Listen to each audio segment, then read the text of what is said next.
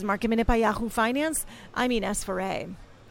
The markets opened in the green today. We're watching the Dow to see if it crosses the 29,000 mark again. On Friday, it briefly crossed that mark before retreating back.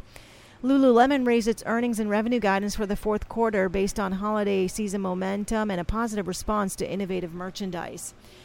And Boeing today starts a new chapter with CEO David Calhoun at the helm. His priorities will be to get the 737 MAX jet safely back in the air and to get the company back on track and repair its relationship with regulators. Last week, the company released damaging internal messages related to the 737 MAX design from employees. For more market minute news, head to yahoofinance.com.